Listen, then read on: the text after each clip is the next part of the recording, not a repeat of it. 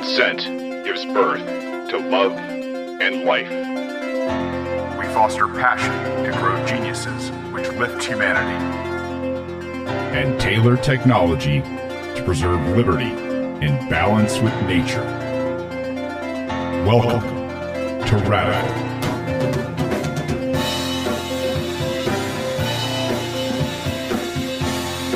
Welcome to Radical, ladies and gents, boys and girls. Um, if you can't tell, I've uh, I've been a little bit under the weather and uh, been going through uh, some trials here. And I, you know, thank you guys for being here. And I, I know it's been a minute. It's uh, lots of stuff going on in the background, and maybe I'll take a second and fill you guys in. So, a lot of you guys know I've started some new ventures and am trying to uh, diversify the the cash flow into uh, my my house, my life, all that kind of stuff. Um, I started out uh, trying to get some stuff done with insurance, and I've just kind of found out it's just it's something I'm not passionate about in, in the least. Um, there is great opportunity there. Don't get me wrong. It's just one of those things where. Uh, for me, I don't think it was the right fit. And uh, with that being said, have spent, you know, uh, I spent some time trying to really understand it. Uh, I mean, uh, and you know, for, for me, you know, it's, it's one of those things where you learn, uh, learn fast and fail fast. And when you can do those kind of things, you can make adjustments fast as well.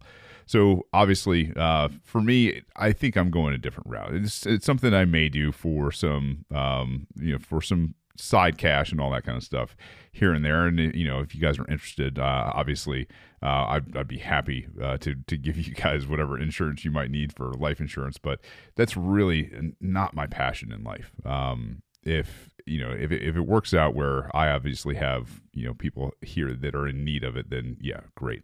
Um, but in terms of like an everyday practice, it's I don't, I don't think it's one of those things for me.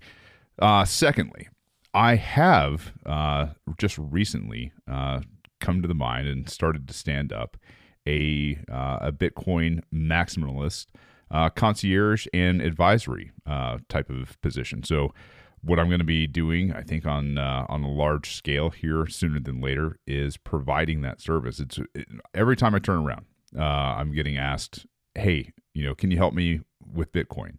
Can you help me understand it? Can you help me?"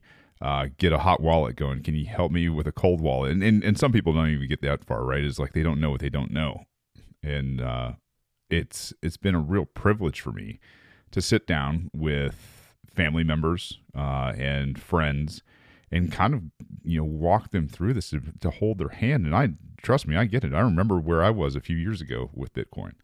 And excuse me while I, I clear my throat. it's going to be kind of that kind of show. Um, but when when I started, I remember having that that feeling in my gut where there's a lot of responsibility that comes with being becoming your own bank and getting your hard earned wealth out of 401ks, getting your hard earned wealth out of your bank accounts and doing it in a in a manner that is safe that is you know where you're not going to be taken advantage of there's there's that feeling of despair during those transactions. And i think that's one of the things that if you're an entrepreneur if you've got an entrepreneurial mind if you love bitcoin and you you you see what it's going to do for the future of humanity it's a great space to be in. You're early um, but you're not too early now. And I, I think the timing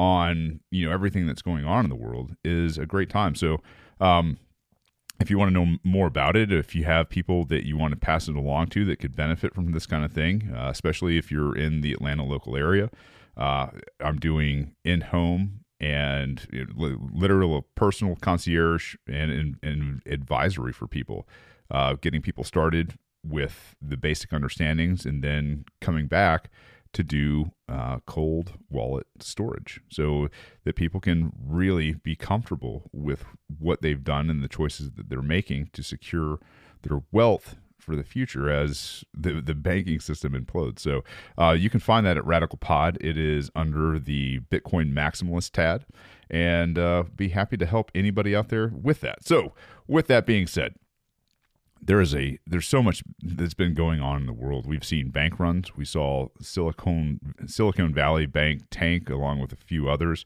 Uh, and in in that time, I, I've I've been absent from behind the microphone, and it, it's really it, it's part of it's pained me. Uh, part part of it has you know like at the end of the day, I, I don't know if, if you guys realize this, but this is something I love doing. This this is something else that I am absolutely passionate about. Is just being behind this microphone and speaking to things that I have learned, uh, sometimes the hard way, uh, but a lot of times because I'm trying to get down to the bedrock of what's going to help humanity become better and communicate better towards each other. It's it's why I talk about you know Bitcoin as much as I do is because it's a it's a communications protocol that changes the narrative from a state narrative in a bank narrative in a uh, a corporate narrative that's you know all combined in their in, in that realm of force and coercion and tyranny to a communications protocol that is based in consent and savings and freedom.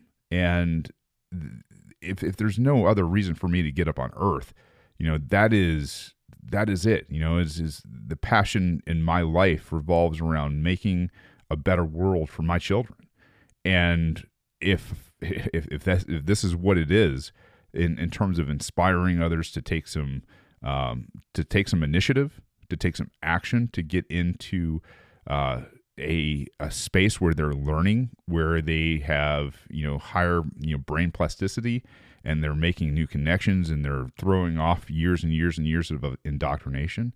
Boy, I I just this is this is my passion in life, and I'd be silly that I I wouldn't try to put anything and everything that I can into this and then providing a service, providing value to this community uh, by helping them out. It's it, it's silly, you know, and that's I think probably the piece that I you know have have never really addressed is I've just always done this out of the you know out of passion, and I think now it's time to put some value to people, some some real value to, in, in terms of a proposition.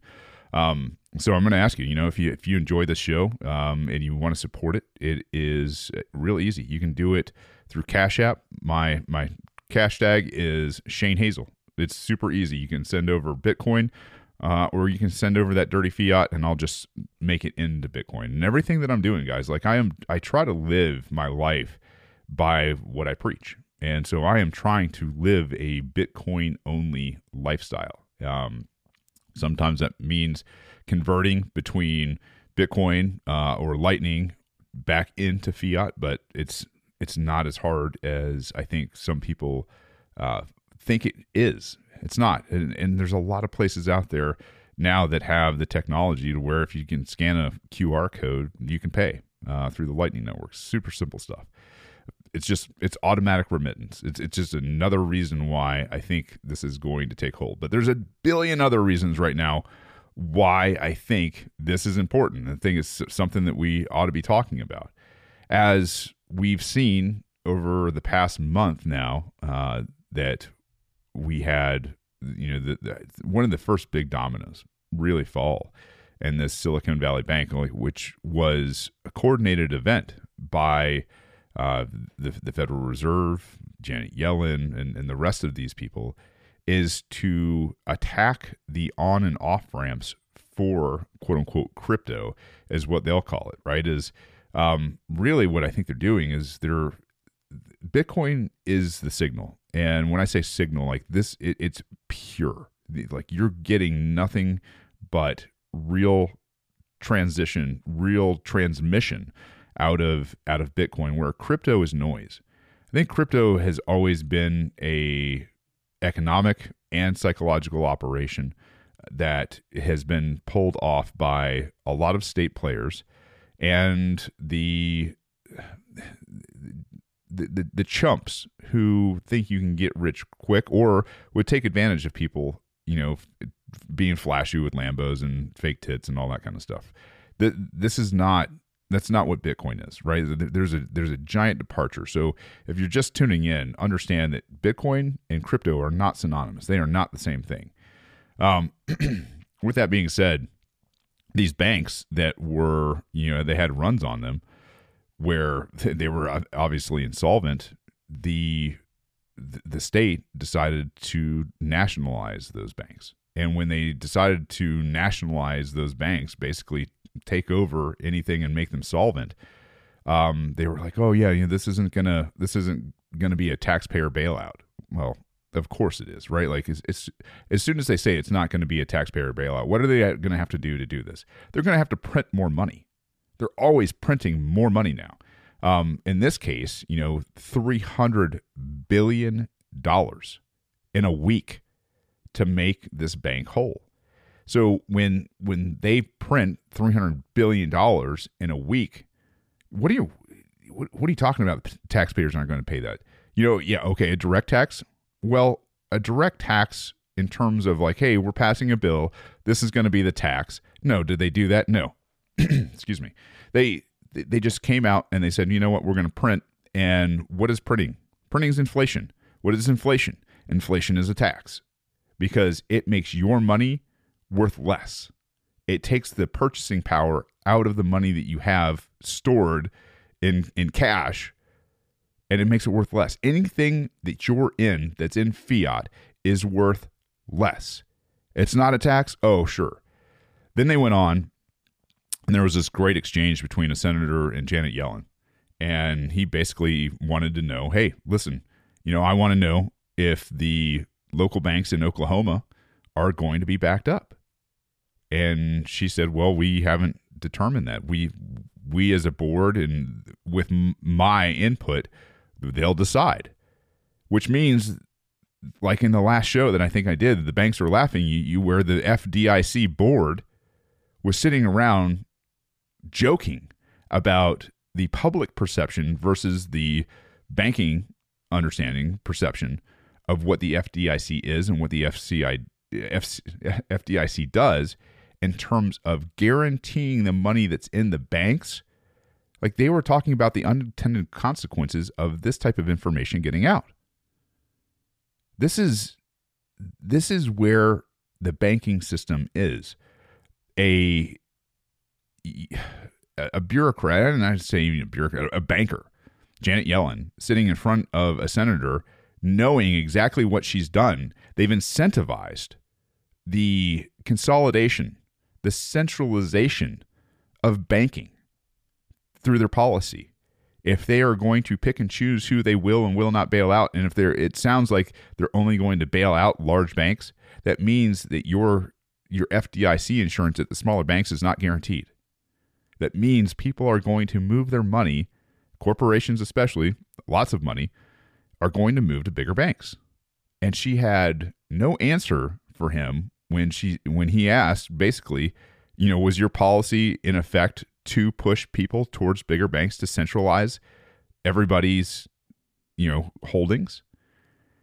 And of course, in the back of you know Janet Yellen's mind, she's obviously thinking, "Well, yeah, this is what we're going to do. This is this is what we've been telling you. The plan is forever. They're going to centralize banks. And I've I've said it for a long time now. I, I think that at the end of the day, not only are they going to this FedNow program that I think launches in, in June and July, but they're they're going to get to the point where when this thing implodes, which we'll talk about here in a minute, but when this thing implodes and they go to what they're going to try to do is a, a one world central bank digital currency, they're going to blame the Federal Reserve.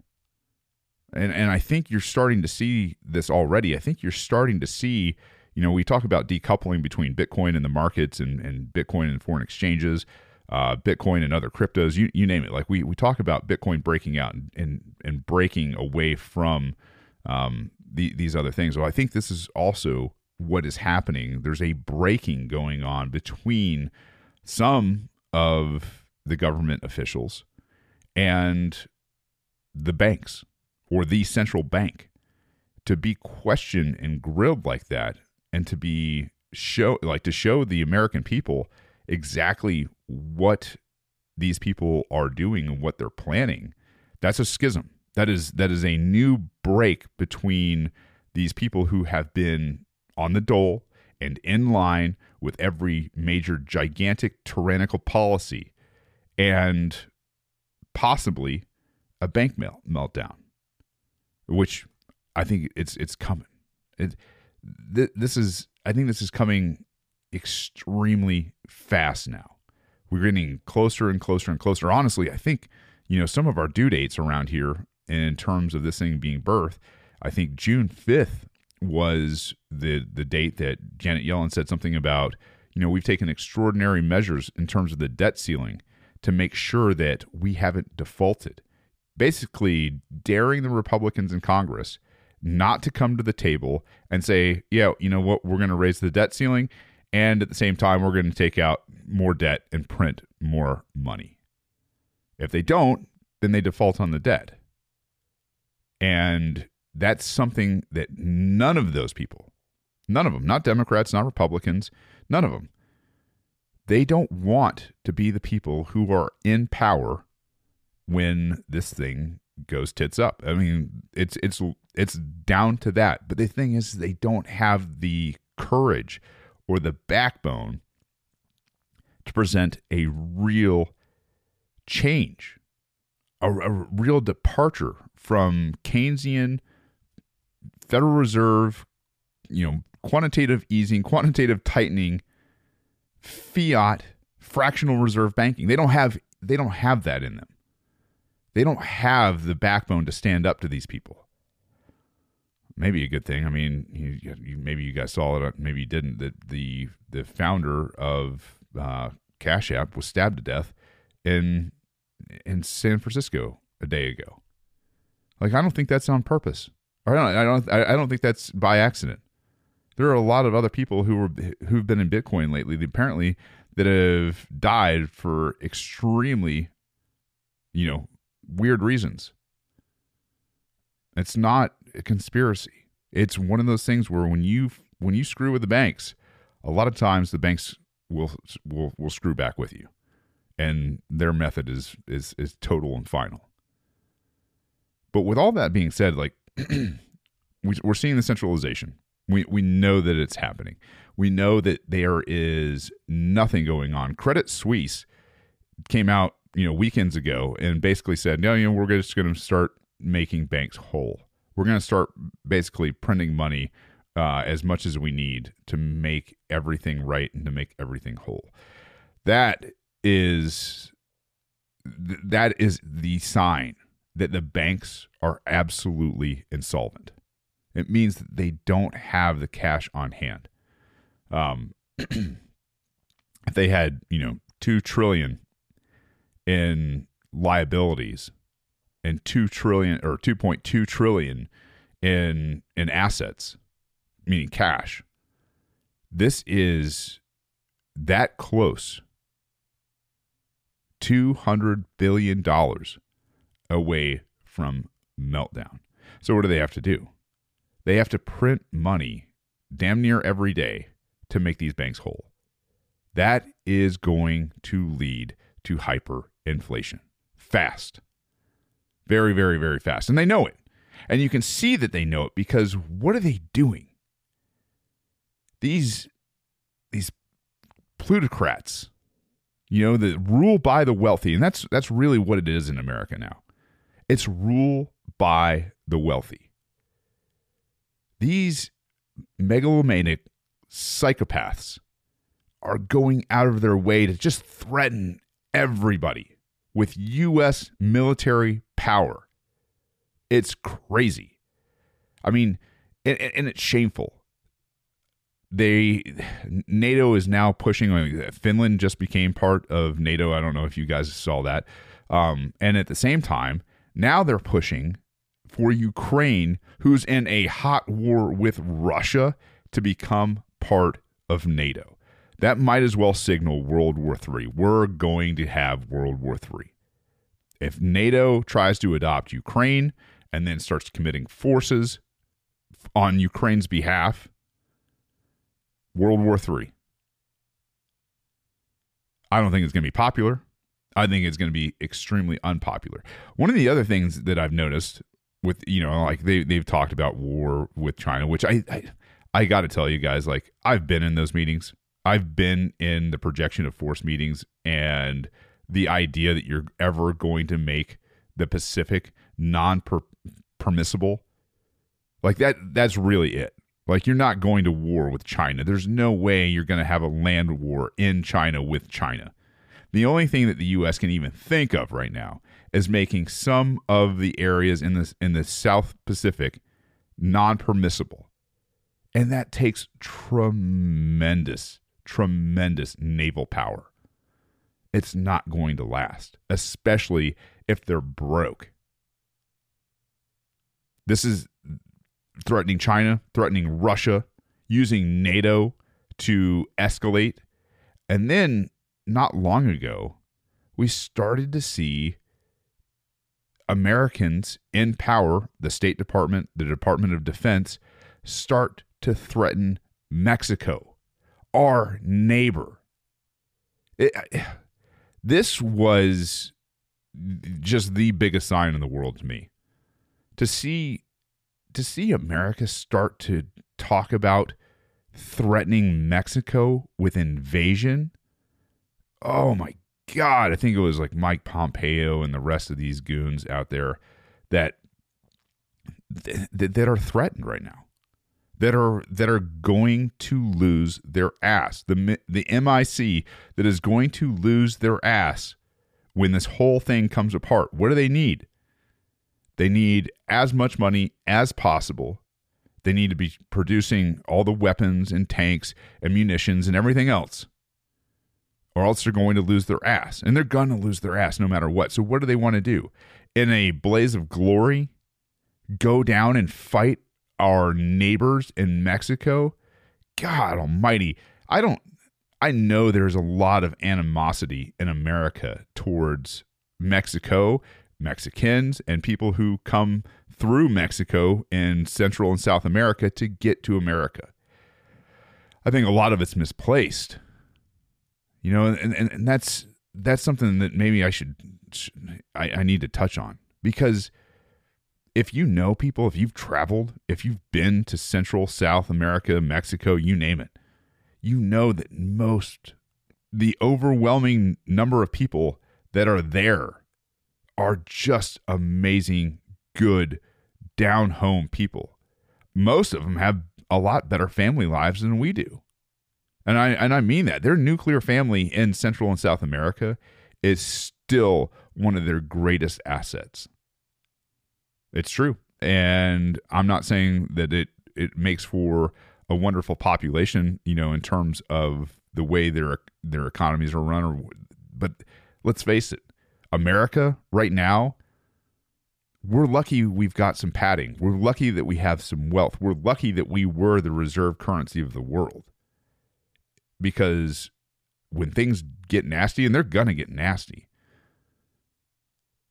that's going to change. And the mask is going to come off. And I'm going to tell you right now like, we don't look like the good guys in the world. When you. when you look at what's going on right now with BRICS, and I'll get back to Mexico here in a second. But when you look at what's going on with BRICS, I mean, you had on stage the other day, you had Brazil, you had Russia, you had China, you had India, you had South Africa, not to mention that they're bringing in Saudi Arabia. China has brokered a deal between Saudi Arabia and Iran, Shiite and Sunni Muslims. Their governments, they're brokering peace the amount of people that will be in a BRICS economy between India and China alone is not something that America can ignore. It's definitely not something that the American banking system can ignore. They can't. This is going to change everything. I mean, you're talking about, I don't know, replacing the the the the, the G7 population. The G7 population, by the way, is about 770 million. You know what the BRICS population is on Earth? 3.2 billion people. I mean, this is changing so fast right now. It's it's it's incredible to me. There, BRICS is going to be hosting a summit uh, in South Africa. Uh, I believe it's August of 2023. These countries have overtaken the G7 and the share of the world population and GDP. That is disastrous for the dollar. Back to Mexico for a second. Mexico being our neighbor and having to put up with a lot of what American foreign diplomacy and policy is the war on drugs. Oh my God. It has been a complete disaster. It has, it has helped create a narco state in Mexico, which has faced its own problems. But the thing is, is Mexico isn't a poor country. It's not poor in natural resources. In fact, one of the reasons I think this is all happening is because Mexico cut off, you know, the rest of the world in terms of coming in and taking their oil. They've op- they've also opened up lithium mines, and they're they're making sure that it that money, that that industry, that economy that is built on what runs vehicles around the world, whether it's lithium batteries or petrol, they're making sure that it stays in Mexico. And threatening that nation as Americans, as the DoD, and I shouldn't say Americans, as as the DoD, as the State Department, as the CIA, the NSA, and the rest of the alphabet soup that has been in neck deep in foreign affairs in those countries doing God knows what kind of horrible stuff. Like that's a real problem for the people of America. It's a real problem for the people of Mexico. It is a, divis- a division that doesn't need to be there. But I'm going to tell you right now, like Mexicans, they are not taking this um, laying down. Listen to, to this, and I'll do some translation for you. Hundreds of thousands joined a rally in Mexico City with President Lopez Obrador to mark 85 years since the expropriation of Mexico's oil resources from foreign corporations. Mexico es un país Mexico is an independent and free country. y libre. No Not a colony or a protectorate of the United ni un States. protectorado de Estados Unidos y que podrán And they can threaten us amenazarnos con cometer any outrage. cualquier atropello. Pero jamás, But we will jamás never, ever allow them permitiremos que violen to violate our nuestra sovereignty. soberanía y pisoteen la trample on the dignidad dignity de of nuestra our patria. Cooperación, Cooperation? sí. Yes. Sometimiento, Submission? no. No. Intervencionismo, Interventionism? No. viva la expropiación Long live the oil expropriation. Vivan los Long trabajadores live the y workers técnicos and the de technicians antes of the y de past ahora and the present de la industria of the petrolera nation, nacional. the national oil industry. ¡Viva México! Viva Mexico. ¡Viva Long live México! Mexico. Long live Mexico. ¡Viva México! Long live Mexico. Hundreds of thousands Like I said, they aren't taking this down. I mean, this is literally hundreds of thousands of people who are responding to the U.S. threats. It's crazy. Threatening to, to, to threaten Mexico, for God's sakes, is the silliest thing. We should be best damn friends with Mexico. I mean, just as good as friends as we are with Canada, for God's sakes.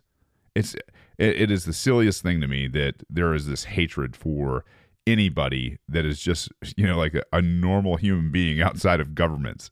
I, I don't get it. They're trying to to uh, make a better life, trying to find a better way, taking you know the risk that they they do, and trust me, I get it. But here's who's at fault: the United States government is at fault. They have they, have turned to the easy way. They they the people that are in office, they continue to kick the can down the road so that hopefully one day when they've earned their millions or billions depending on who they are and have retired safely that this thing can fall apart later and they'll be insulated because they've got so much damn money. This is the problem. I was talking about this with uh, Michelle Tafoya, Tafoya the other day on her show. It was a fun show, and I absolutely there's links everywhere for it. You guys can go check it out. Um, but in terms of you know what's going on between us and Mexico, and and and the, a lot of the hatred that's out there for people that migrate from Mexico or through Mexico to the United States, it's it, this is the problem with government owning land. This is the government's you know claim on land. It's the tragedy of the commons.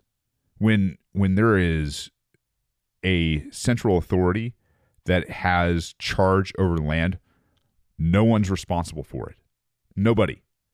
There's never anybody that ever pays the piper when it comes to this. You know who pays? You do. The American people. You pay through an influx of population that uses anything and everything that is paid for by taxes. It sucks. It's one of those things that they don't care to talk about. They don't care to admit. They don't care to, to do anything about except pay lip service to it, to attack each other over the southern border. Who's doing this? Who's doing that? At the same time, what do they do? They try to use those people that come in to vote for them. Republicans and Democrats both do it. They want the Mexican vote. That's that's the way they've done it. That's the way they are doing it. It's the way they will do it until something changes. This is why private property is so important. And get off on a rant on that. But private property, at the end of the day, if you can build a contract with other landowners for security, then you actually have somebody to pin the rose on at the end of the day to say, hey, listen, we're we're either happy with this or we're not happy with this. If we're not happy with it, we're going to find somebody else for security. We're going to make sure that the people that we want on our property who are either, you know, invited here or are trespassing or dealt with appropriately. And that's not what the United States can do. They're not going to do this. They don't want to do this. They want to use those people for power, period. And they don't give a damn about letting you pay for it. Nothing. If this wasn't enough, what we've seen around the world in terms of things changing fast is the protests in France. I know France loves to protest. Like, I really get it.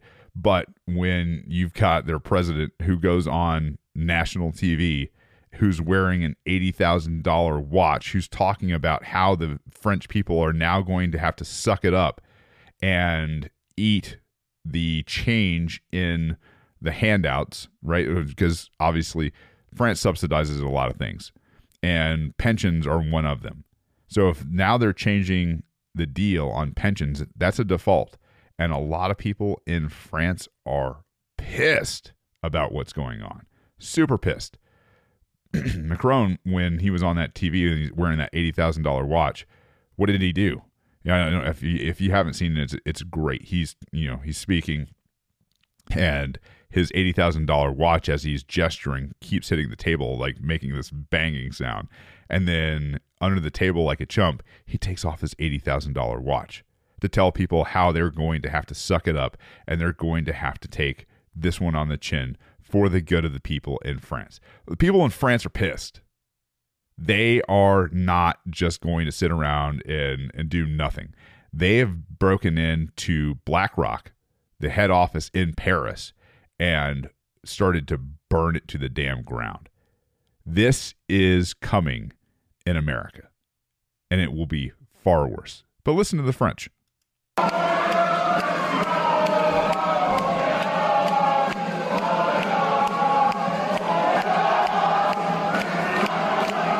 There are fire, there's flags, there are people singing together and chanting at BlackRock.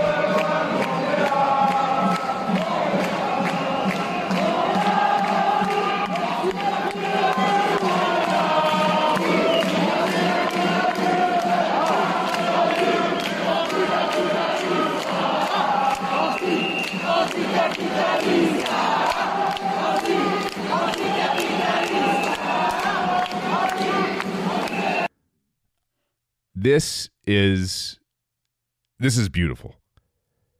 I I love to see people finally getting together, finally standing up, be being fairly peaceful about it, right? Like I mean, I, I and, there's this, this protest that we had here in America in 2020, what 2020, 2022, I don't know, 2021.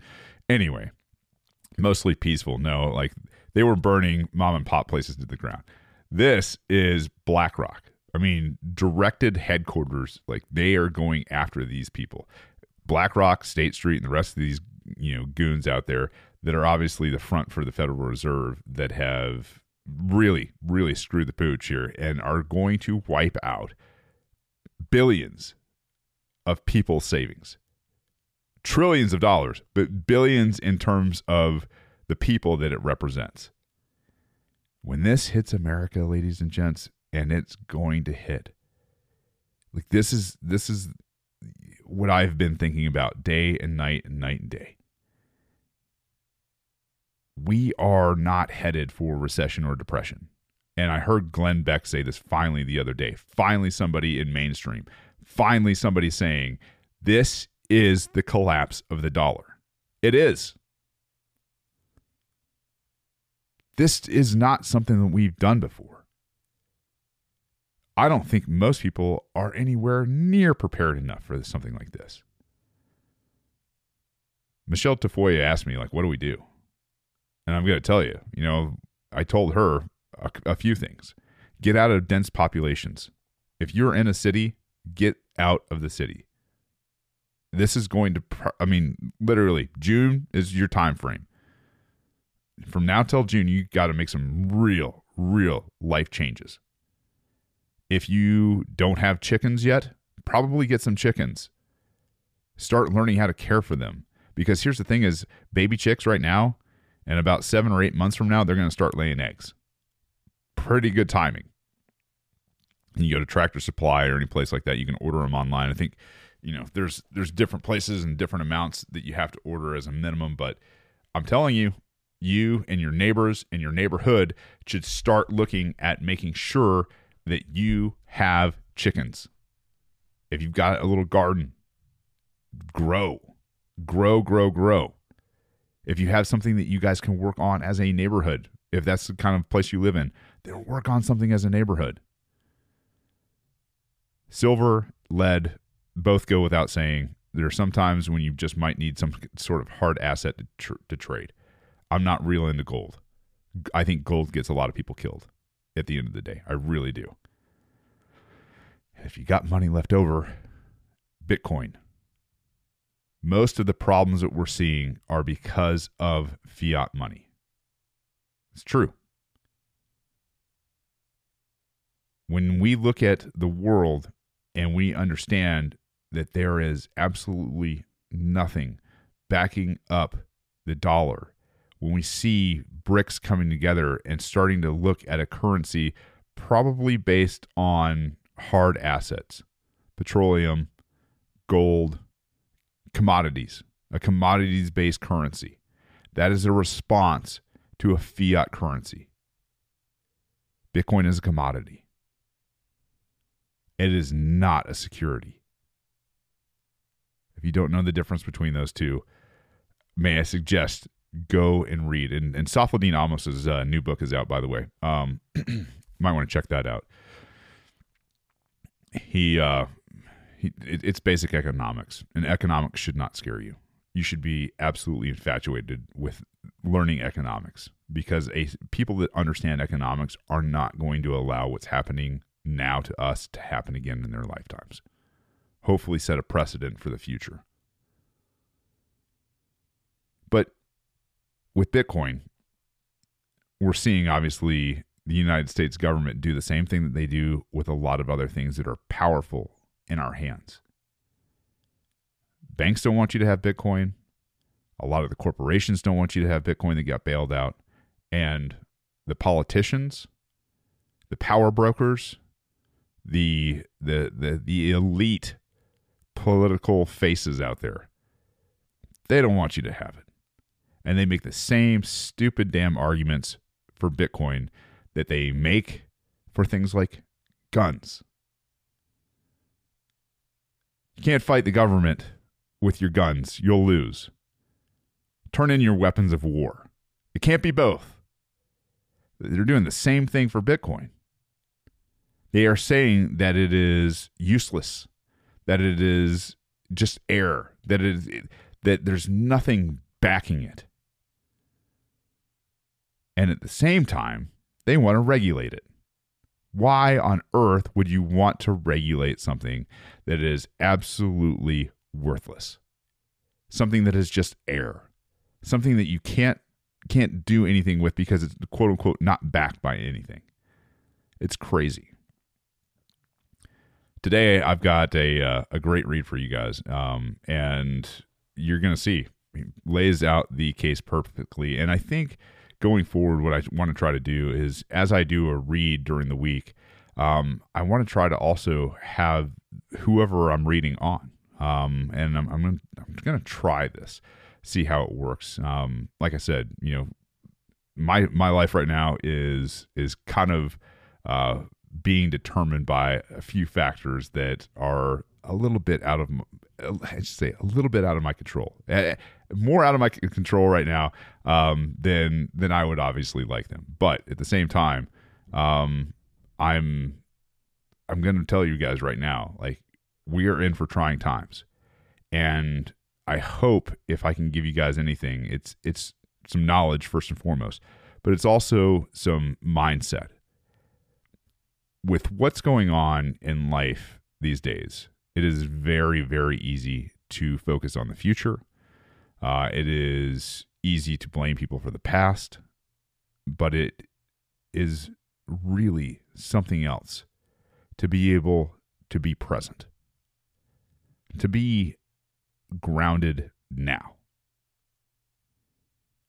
If you can be grounded now, if you can in, into the present, if you can take stock of everything that's just fine in your life, the fact that you have opportunity before you, the the, the fact that maybe you're well, maybe you got electricity in a house and cars and things like that are going to at least keep you somewhat comfortable and your family comfortable and taken care of and fed, you're doing okay. You are. You may have to do more with less, and that's okay. This is going these times are going to breed stronger people.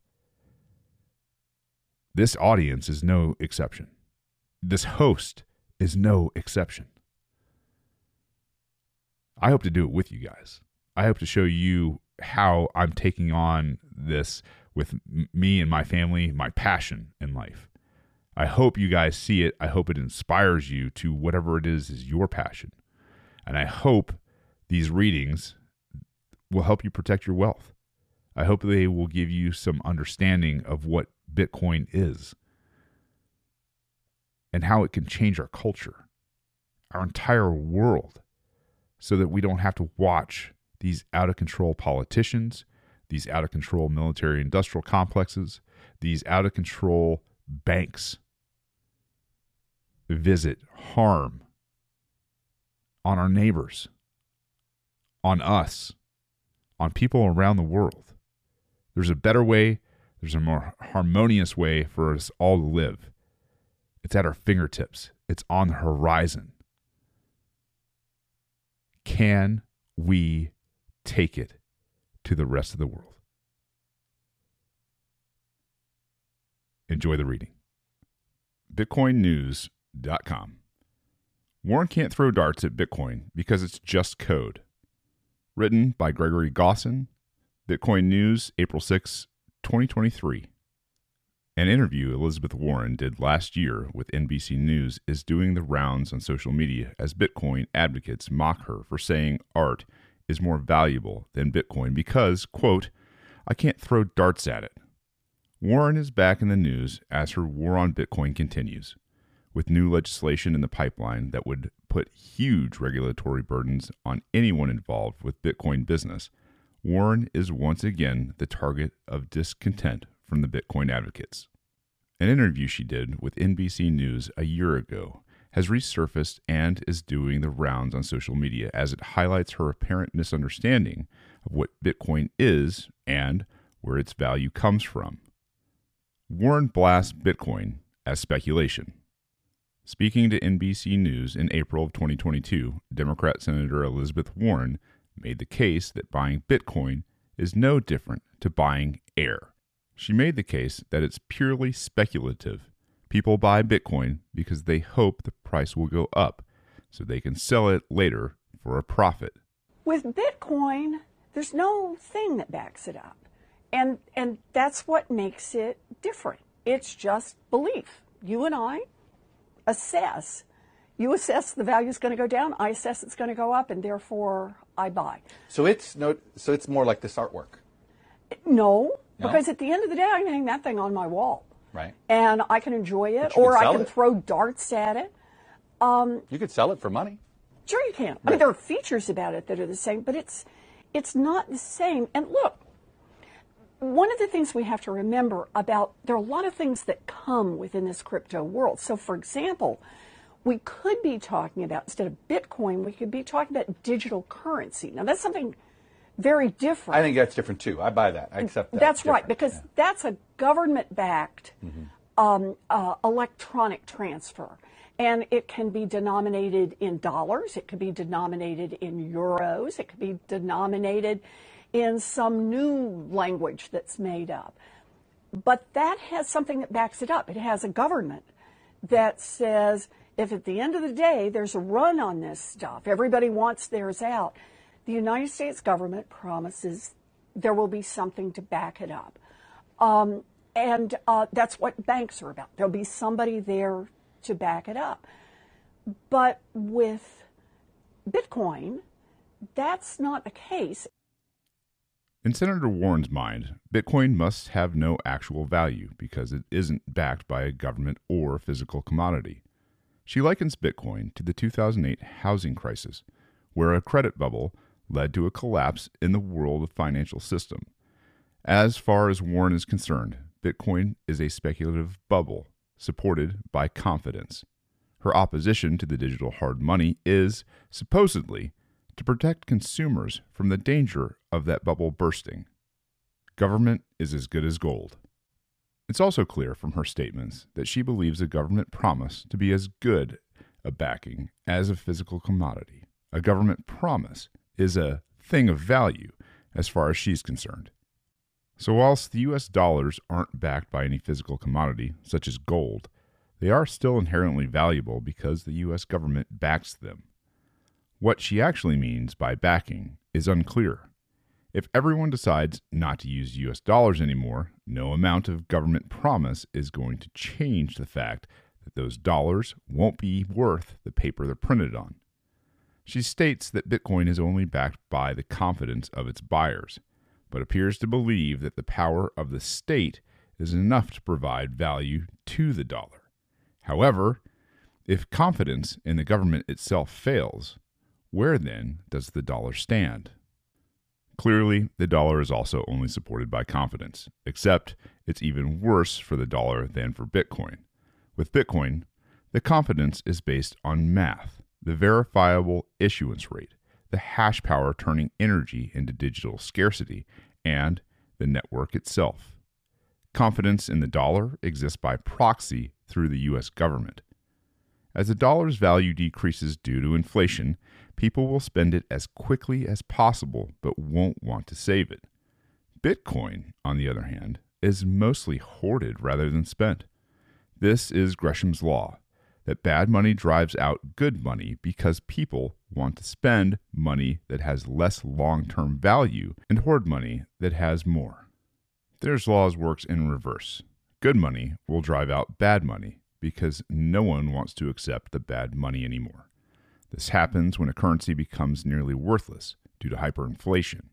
If this happens with the dollar, people will simply stop using dollars.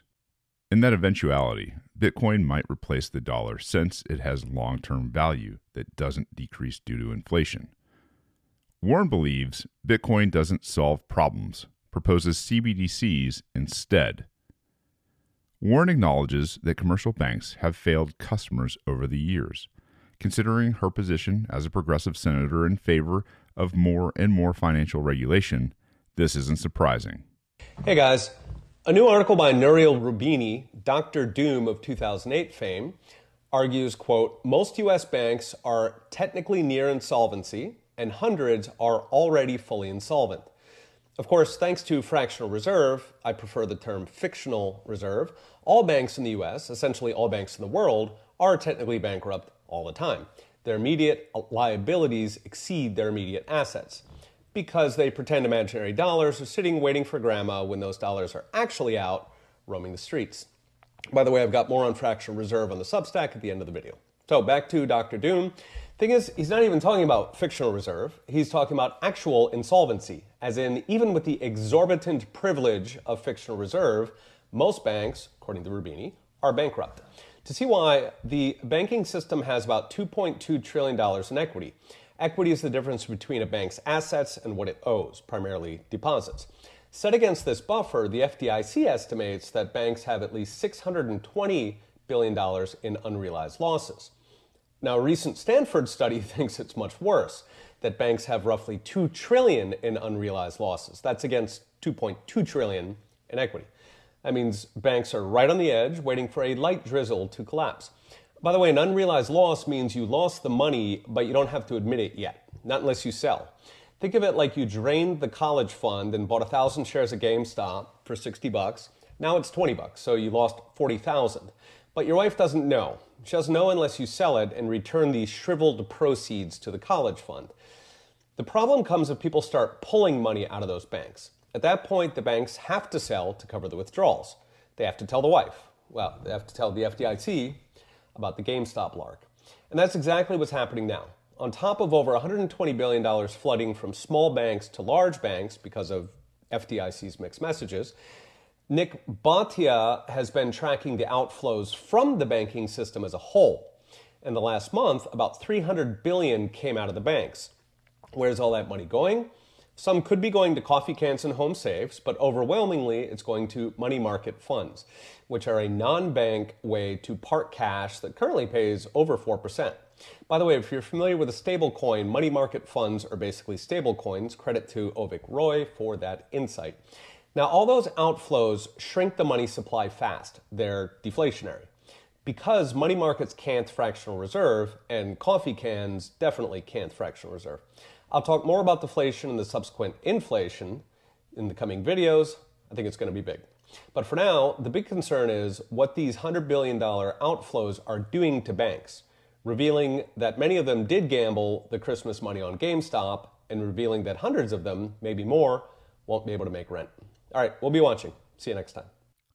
Her anti Bitcoin stance makes her proposed solution even less surprising central bank digital currencies. Warren states that the only problem Bitcoin can solve is the issue of sending money internationally in a fast, frictionless way. She proposes CBDCs as an alternative since they fulfill her gold standard, almost literally, of being government backed. To Warren, there are no benefits to a payment system that is decentralized, peer to peer, immutable, transparent, and with its own globally liquid currency. Remember, Warren believes that Bitcoin is a Ponzi scheme. It's only valuable because people keep buying it. If we ignore its use cases as a hedge against inflation in Venezuela, streamlining supply chain costs in Nigeria, or facilitating renewable energy build out in Texas, Warren's argument is almost believable. CBDCs are certainly gaining traction worldwide at the bureaucratic level. 100 countries are currently at some stage of researching and developing them. However, they are not being widely adopted, with only a few examples across the globe. Opposition to a concept of a digital currency controlled completely by the central government is fierce, and private digital currencies, such as Bitcoin, are far ahead in terms of adoption and public acceptance. As Warren herself admits, people don't want the government to have such control over their money. CBDCs are a massive threat to personal autonomy and privacy. Warren, however, invokes the argument that if you have nothing to hide, you have nothing to fear. What's backing Bitcoin? Despite Senator Warren's assertion that buying Bitcoin is less useful than buying a painting I can throw darts at, Bitcoin is backed by just that its usefulness. Pyramid schemes come and go, they don't last 14 years and counting.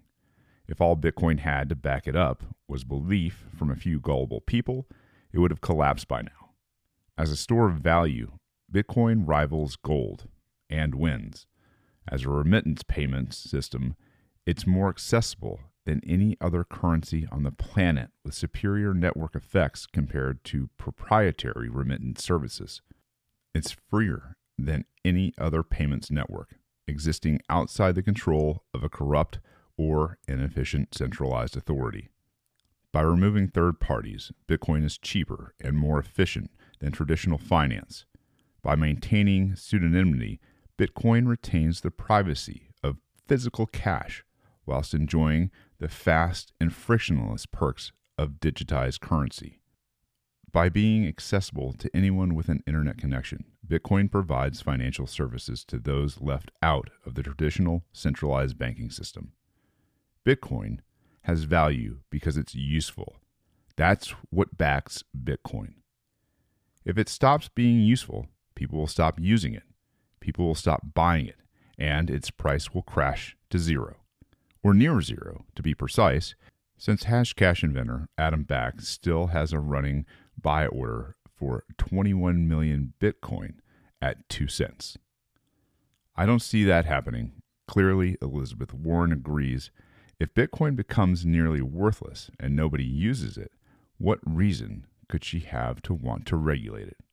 Of course, if Bitcoin is very useful and therefore becomes very valuable, then having control over it would put regulators in a very powerful position.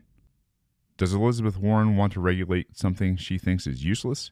Or does she want power over something she thinks people are going to start adopting as the dollar drops? Ladies and gents, I hope you loved the reading uh, by Gregory Gosson. Uh, outstanding article, and hope to uh, contact him and get him on the show here shortly to uh, discuss more of his ideas and uh, his findings in Bitcoin. Because I don't know, I love the space. I love the people that are in it. This is this family. This like this is something that is unifying people from left, right, center, like you you name it. Doesn't matter where people are coming from like on this they can agree and i think this is something that is pretty amazing in this day and age that people are yearning and congregating together to leave each other alone for freedom for that little bit of love that you have to show people just to leave them alone. I think it's amazing. You know what else is amazing? One of my passions that i love sharing with you guys um obviously i'm i'm big into uh rock and roll. And I like old good rock and roll, but there's obviously some there's some new guys out there uh, that are doing it in in a very similar way that I you know every time I hear something that's by them um, that's new, it, uh, it it it makes me smile. I, mean, I woke up this morning and I found out that uh, Greta Van Fleet had released a uh, one of their songs from their new album, but it hasn't the album uh, Starcatcher has not been released yet. So it's Friday, and I feel like being in a good mood, and I feel like sharing this with you. Um, this is Greta Van Fleet's new song. I'm gonna play it in its entirety, and um, I hope you guys enjoy it. I hope you have a great weekend. It's good to be back behind the microphone. If you guys got anything for me, you can send it to Shane at radicalpod.com. If you love the show again, you can uh, support it through Cash App. Shane Hazel is the cash tag. And uh, I really appreciate all that. Like, share, do whatever you can to, to help me get the word out.